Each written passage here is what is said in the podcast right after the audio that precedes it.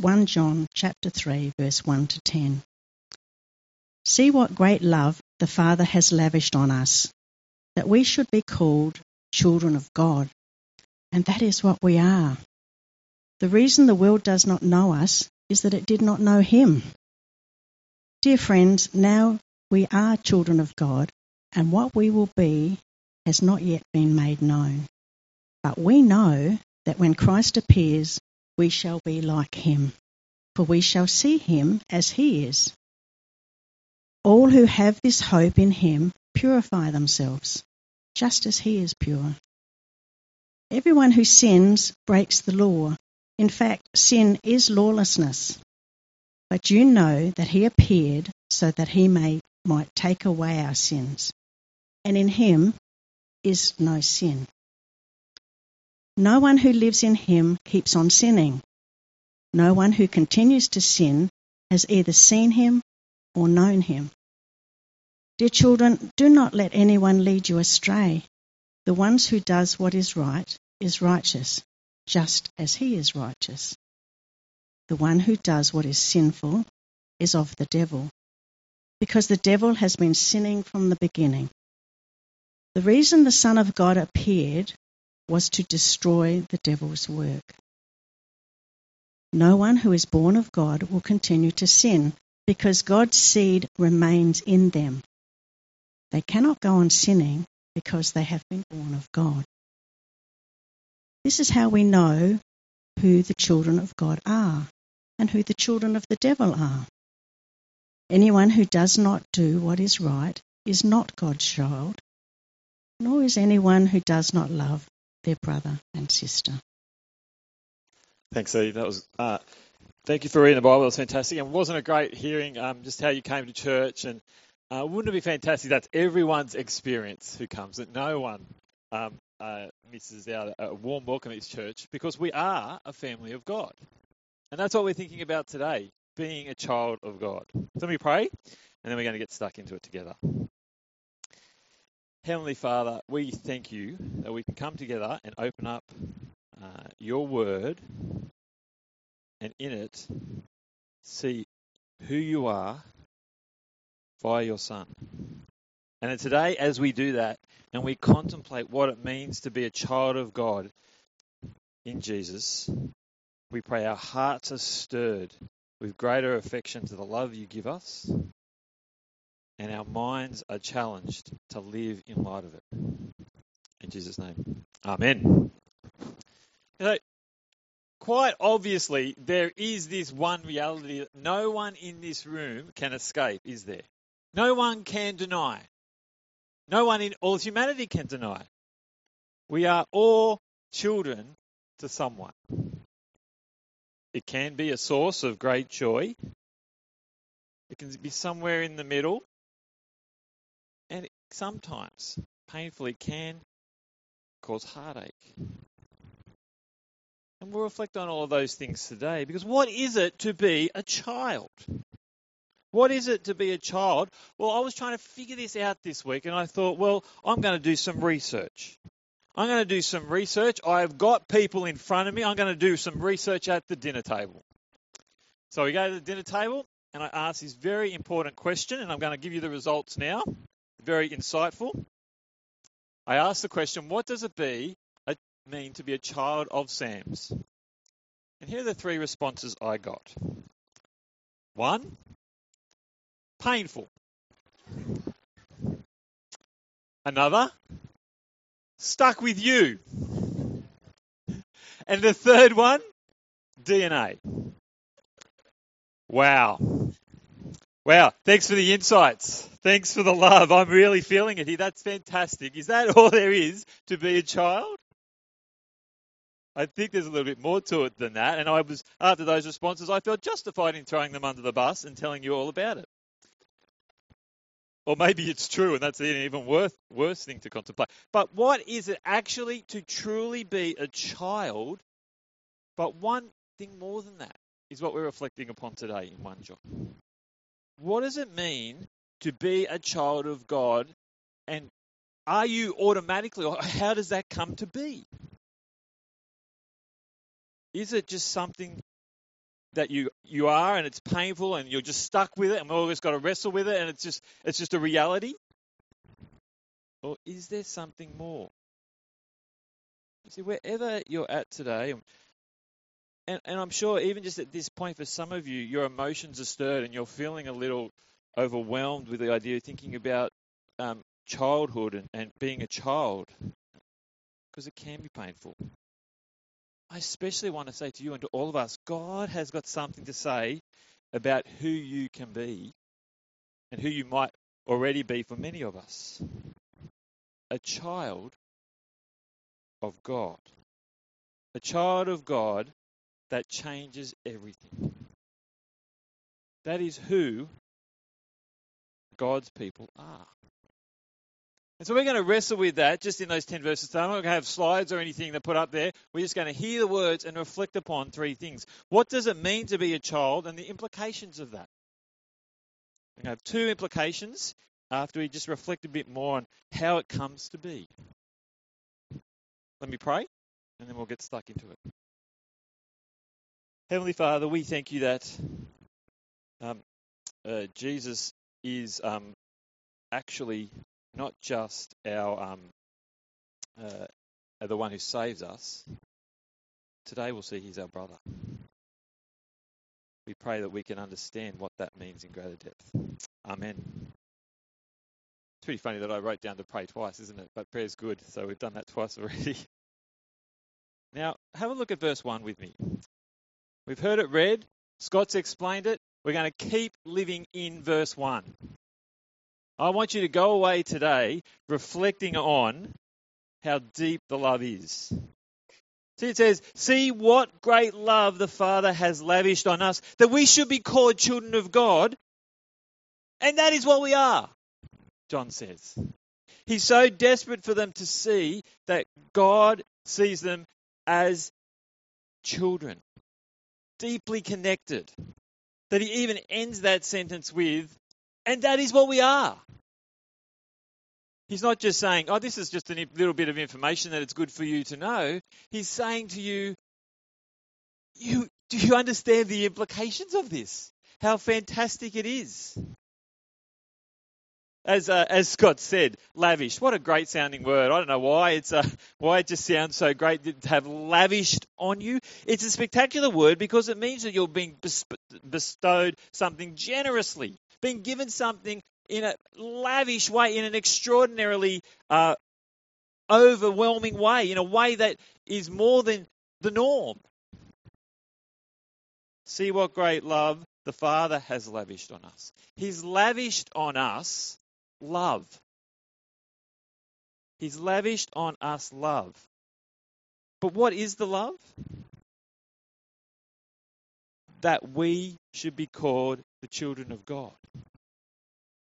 God's love is that he calls us his children, that he sees us as his children.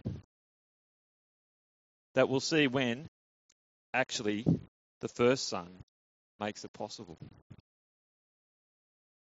You see, it is so extravagant that we should be called the children of God because it's not just something that all of humanity should presume or just take for granted.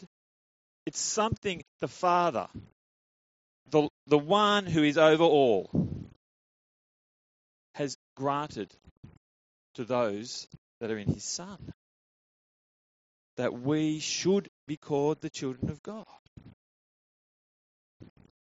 It's not something that we just go on presuming. It's something God decides to call us.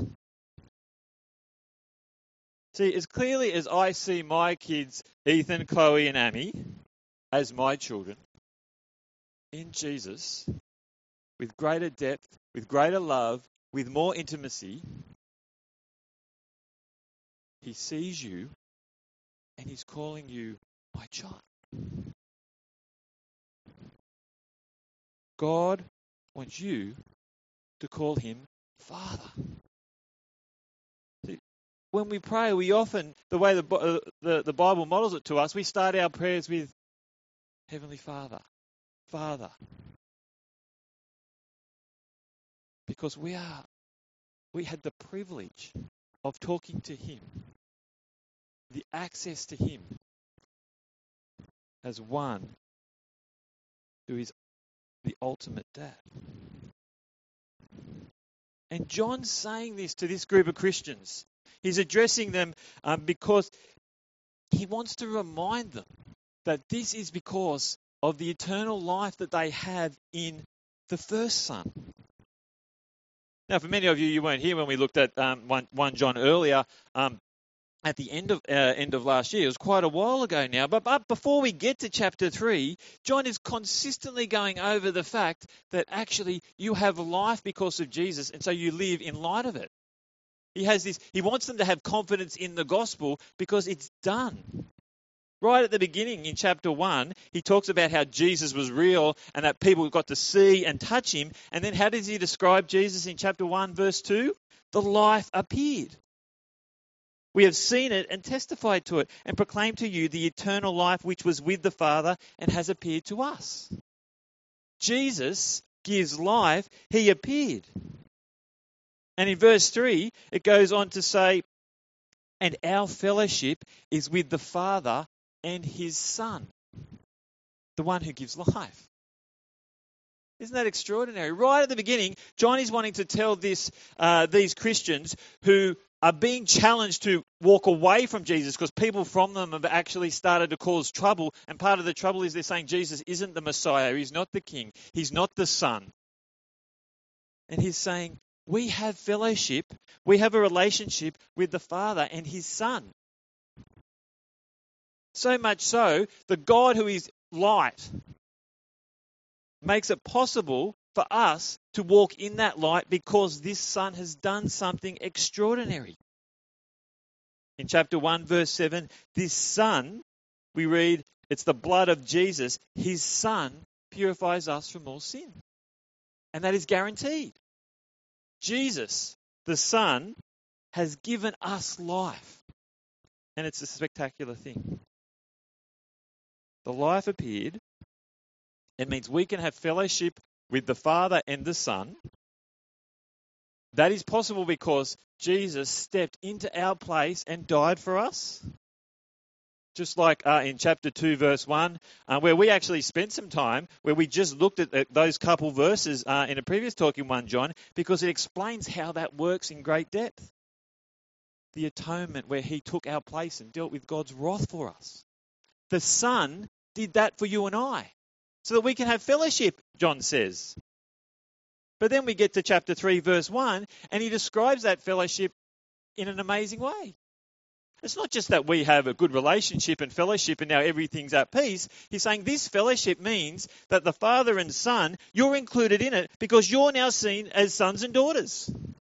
You are actually children of God. We are called the children of God, and his love is spectacular.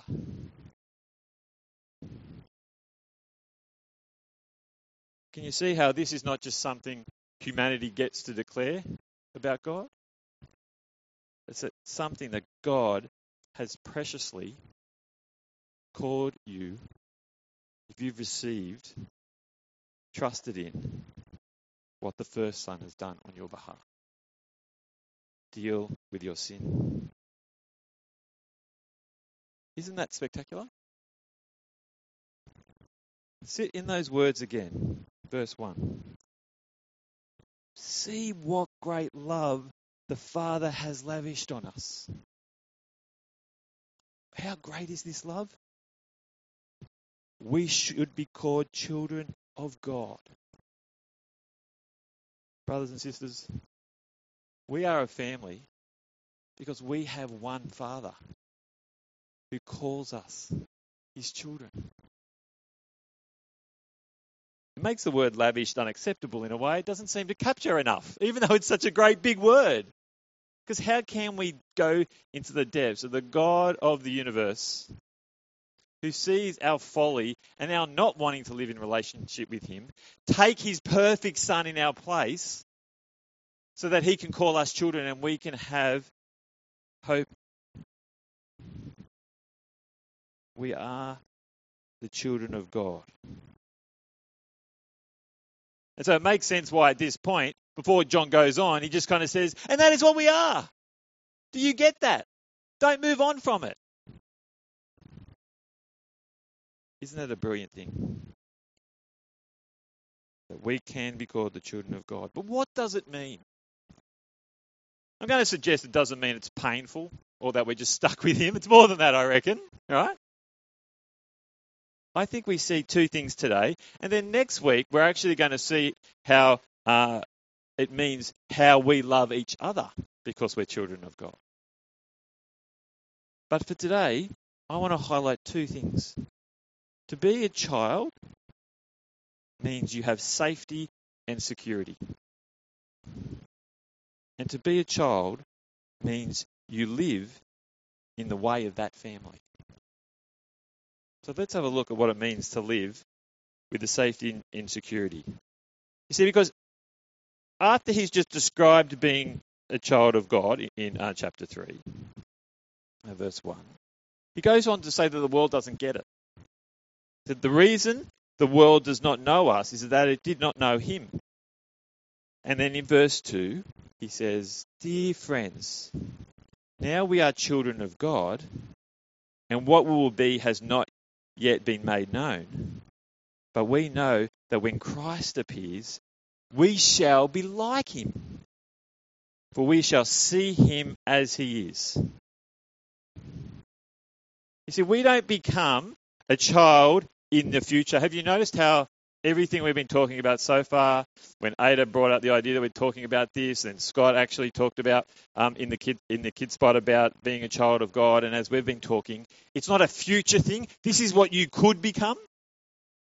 It is a now reality. You see how there it says, but we know, dear friends, now we are children of God. Verse 2, dear friends, now we are children of God. Jesus has already died. You're in him. He's dealt with your sins. This is your current reality. You are a child of God now. That's why the world doesn't get it. Because there's something very different that's going on. We may just look like others, but the reality is far different. And what we see is that we are being transformed. And when Jesus actually comes back, the ultimate transformation, the final transformation, is that we shall be like him. We are going to be transformed into the likeness of Jesus. All who have this hope, he says at the beginning of verse 3. You see, what does it mean to be a child of God? We have a hope that is guaranteed. A hope that is not reversible. Everything that needs to make it possible for us to be a child of God has happened. Everything that needs to happen for us to be with him into all eternity has been done. All we do now is wait for the return of Jesus. We long for eternity because it is guaranteed. The children of God have safety and security in the hope that your transformation into being like Jesus into all eternity is guaranteed. This is the hope that we have. Being a child does actually mean you should have the blessings and love and affection of that family. It should give you security and hope. And yet, how often do we hear the world's mess and it comes back to this breaking down? We have royal commissions. We have family breakups as common as ever there's been families. We are increasingly moving away from the family unit in society. Children are increasingly being encouraged to make their decisions independent of their parents. The government can help them do that. Autonomy is better than family sometimes. It's championed more and more. And while we could talk about the significance and consequences of that, I don't think that's what we'll do today. But it highlights the fact that the concept of what it is to be a child is a bit broken and distorted. And no doubt, part of it is because we do need social services because it's not always the way it should be. Far from it. If you work on the front line of child protection or child services, or as I kind of did for a little while when I worked in mental health many years ago, it's hard to see how good it can be. And it's heartbreaking. We can just come a little bit closer to home and wrestle with our lives, and it can get tough. Some of us are longing a family member who we're not in the relationship we wish we were in with. There is a pain. There is a heartache that we long wasn't there. We wish it was better. And that's because it should not be that way. And while we long for restoration and seeing those things restored and we bring them to God, we see God himself saying, I am your Father, and this relationship is and will be consummated and be all you hope it will be. It will not be Jesus returns, we're in all eternity, and we get there and we go, the Father's not as good as I thought he'd be. He's let me down today. Jesus, my brother, yeah, you did some good things, but now you're just really annoying me and we're not in relationship. That is never going to happen. It's going to be perfect. It's going to be spectacular. It is going to be what actually we long for in relationships. And it can be yours if it's not.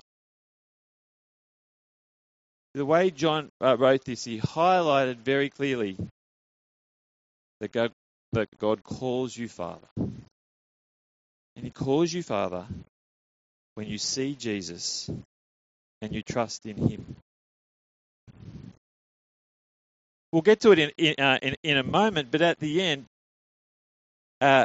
end, we see that he says that the way you live is a mark of following. It proves that you're a follower of Jesus and that you're part of this family. But that's not how.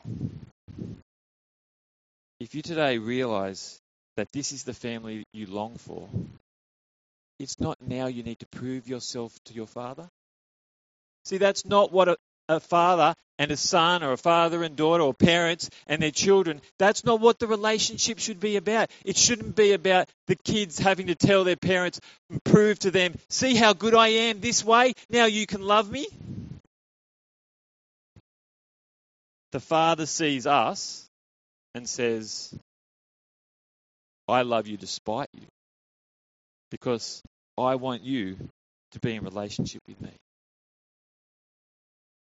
And it is all of us today can take that reality and embrace that God himself has made it possible.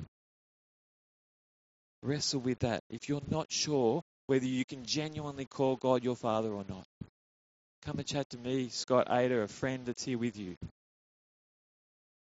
But I want to encourage you to not let any stone unturned when it comes to this amazing relationship that God is offering. Can you say, and this is what you are? You see, when you say that, the safety and security is so assured. I was thinking about this, the Psalms this week, and I was thinking that David actually had a moment when he talked about God as Father in one of his Psalms, or when he sung it. Rather, it's a song. And I just love the way he highlights who our God is. In Psalm 68, let me read just a few verses to you for this and the point when he talks about the type of Father God is.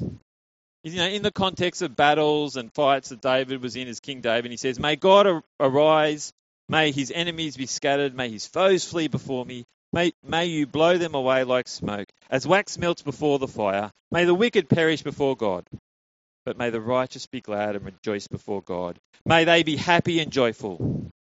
Sing to God, sing in praise of his name. Extol him who rides on the clouds. Rejoice before him. His name is the Lord. Verse 5, a father to the fatherless, a defender of widows, is God in his holy dwelling. God sets the lonely in families. He is the father to the fatherless. He is the one that we can rest in and have security in. See the confidence that we can have. All of 1 John. John is trying to tell this church whose confidence in the gospel is being ripped away by those that have come from within and saying Jesus is the Messiah. He's saying, have great confidence because you're a child of God. You have amazing security. Rest in this security. So there it is, having security as being a child of God. But as a child of God, and you rest in that security, what else does it mean? Well, it means you live as a child. You live as part of this family. Another way of putting it, I think, is what John's really saying in the rest of all of the verses up to verse 10, is you don't just accept the love of the Father and all the security and privileges it gives you that it brings and not want to live as part of that family. The way the Son Jesus has gone before us is the way is what you're being transformed into. So live that way. It's why the world does not know us, that we've already mentioned. And you see, he is saying God wants you to know that you have a way of living. You are supposed to be different, not just because you have a new identity in him, but because this identity is a totally different way of living. It's living the way the Father wants, the perfect Father. And the way living the way the Father wants is because the Son lived perfectly and we get transformed into him. So what does this look like now? Because we've already seen that in the future it's going to be perfect. What does it mean now? Well, John tries to explain this, and as he so often does in the letter, and we can sometimes get caught up in tangles if we don't realise, to emphasise his point, to make the stark contrast, what he does is he uses hyperbole. He overstates the fact to make the point. And so if we don't get that point, sometimes we can get all caught up. So let me show you what he goes on to say. You see, in verse 4, what does he say? Everyone who sins breaks the law. That's true. In fact, sin is lawlessness. But you know that he appeared so that he might take away our sins. He's taken away our sins, Jesus has. And so he goes on to say, verse 6, here's the exaggeration to some extent. No one who lives in him keeps on sinning. Now, take those words. No one who lives in him keeps on sinning. Like, oh, hang on a minute. Am I a child of God? Because I'm pretty sure I haven't got it right all the time. And then I'm not perfect. No one, he goes on to say, no one who continues to sin has either seen him or known him. What John is saying is, you have a totally different way of thinking. You don't keep on sinning and liking it and wanting to lean into it. You do stop sinning. You do change. He's not saying perfection. He's emphasizing the point. You have a totally different way of living. You don't just keep on doing what you did. You were walking in darkness. You were rejecting God. You've embraced his love. You want to live his way, so you don't keep on doing it. He's not saying perfection. He's emphasizing the point. You're totally changed. You hate sin. You own it when you make mistakes and get it wrong. You lean away from it, not into it. And so he says in verse 7, dear children, do not let anyone lead you astray. The one who does what is right is righteous, just as he is righteous. Don't let those who say Jesus isn't the Messiah turn you away. The righteous see Jesus as the Messiah and want to live as he is what he is transforming you into. What does it look like now? It just simply looks like wanting to live the way the Father wants you to. And so John even goes stronger. He makes a very serious, strong claim in verse 8, doesn't he? The one who does what is sinful is not doing very well. They probably should do better. Is that what he says? No. The one who does what is sinful is of the devil, because the devil has been sinning from the beginning. Now, sometimes Christians and some of us can be really unhelpful in the way we interact with the world around us when we say that particular thing is of the devil and of Satan, and kind of particularize one particular thing. What did John do? Did he particularize a particular thing? Or just say, actually, if you're not in relationship with Jesus and you're sinning in a way that's rejecting him, that you ignore him, that you live for something else, then that's of the devil. There's just two groups. Either with God or not. And so verse 8 goes on to say, the reason the Son of God appeared was to destroy the devil's work. No one who is born of God, he comes back to his point again. No one who is born of God will continue to sin. You will not continue in the old ways because you love the Father. You see Jesus and you think, I am now living for him. We cannot be born again and live born previously. We live as those who have embraced the Father who calls us his children. You cannot like sin. You cannot just keep doing and living in the way that it is, because God has given us life. And so this new life should be so self-evident, so obvious that it's a distinguishing feature. That when people see God's children, whether they like it, intrigued by it, or hate it, they see the difference. Verse 10, this is how we know who the children of God are and who the children of the devil are. Anyone who does not do what is right is not God's child, nor is anyone who does not love their brother and sister. You cannot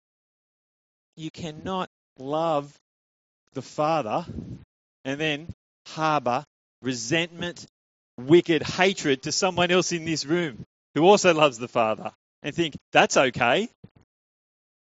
We may need to wrestle with where our heart's at times. We may need to seek forgiveness. We may need restoration in relationships. But we are so different. We cannot be, I don't know if some of you saw it, doesn't matter if it, the cricket, but there was this bizarre hatred from two individuals that was on the television, two ex-cricketers, Ian Botham and Greg Chappell. No, Ian Chappell, not Greg. Ian Chappell.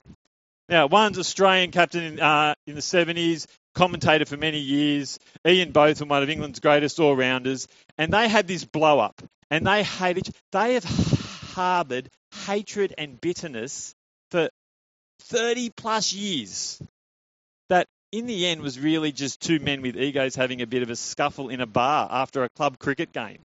It really wasn't that big a deal. And this has become this massive, massive feud and hatred and bitterness. Now, put two children of God in that place back then who argued with each other, maybe even scuffled and pushed one another. What would they do if they have embraced the love of the Father? They would reflect upon their actions and see, for my part, I did this wrong, even though I think that there's things that they need to respond to. And I need to seek restoration. I need to at least apologise for my part, and hopefully they will come and we can have true reconciliation, and that can be dealt with and we can be restored in friendship. And that could be done maybe not 40 years down the track, whereas now they're still in bitter hatred calling each other the most despicable things. What is self-evident is in the way that we love our brothers and sisters. It makes us children of God.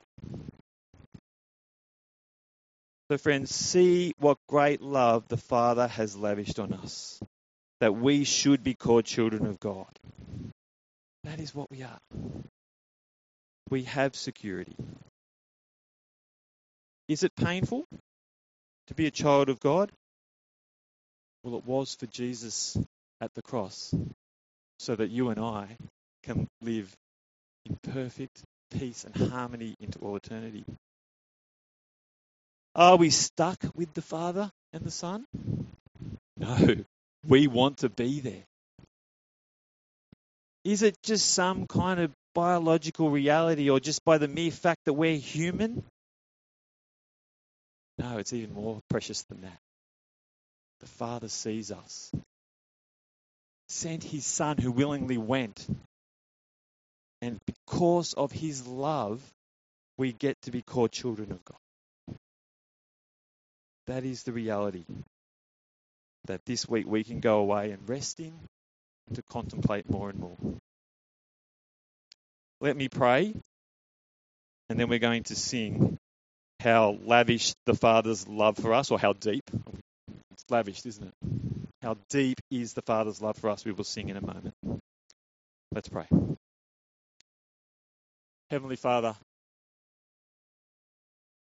our prayer today is that we will just sit in this extraordinary reality that you have made us your children in Jesus.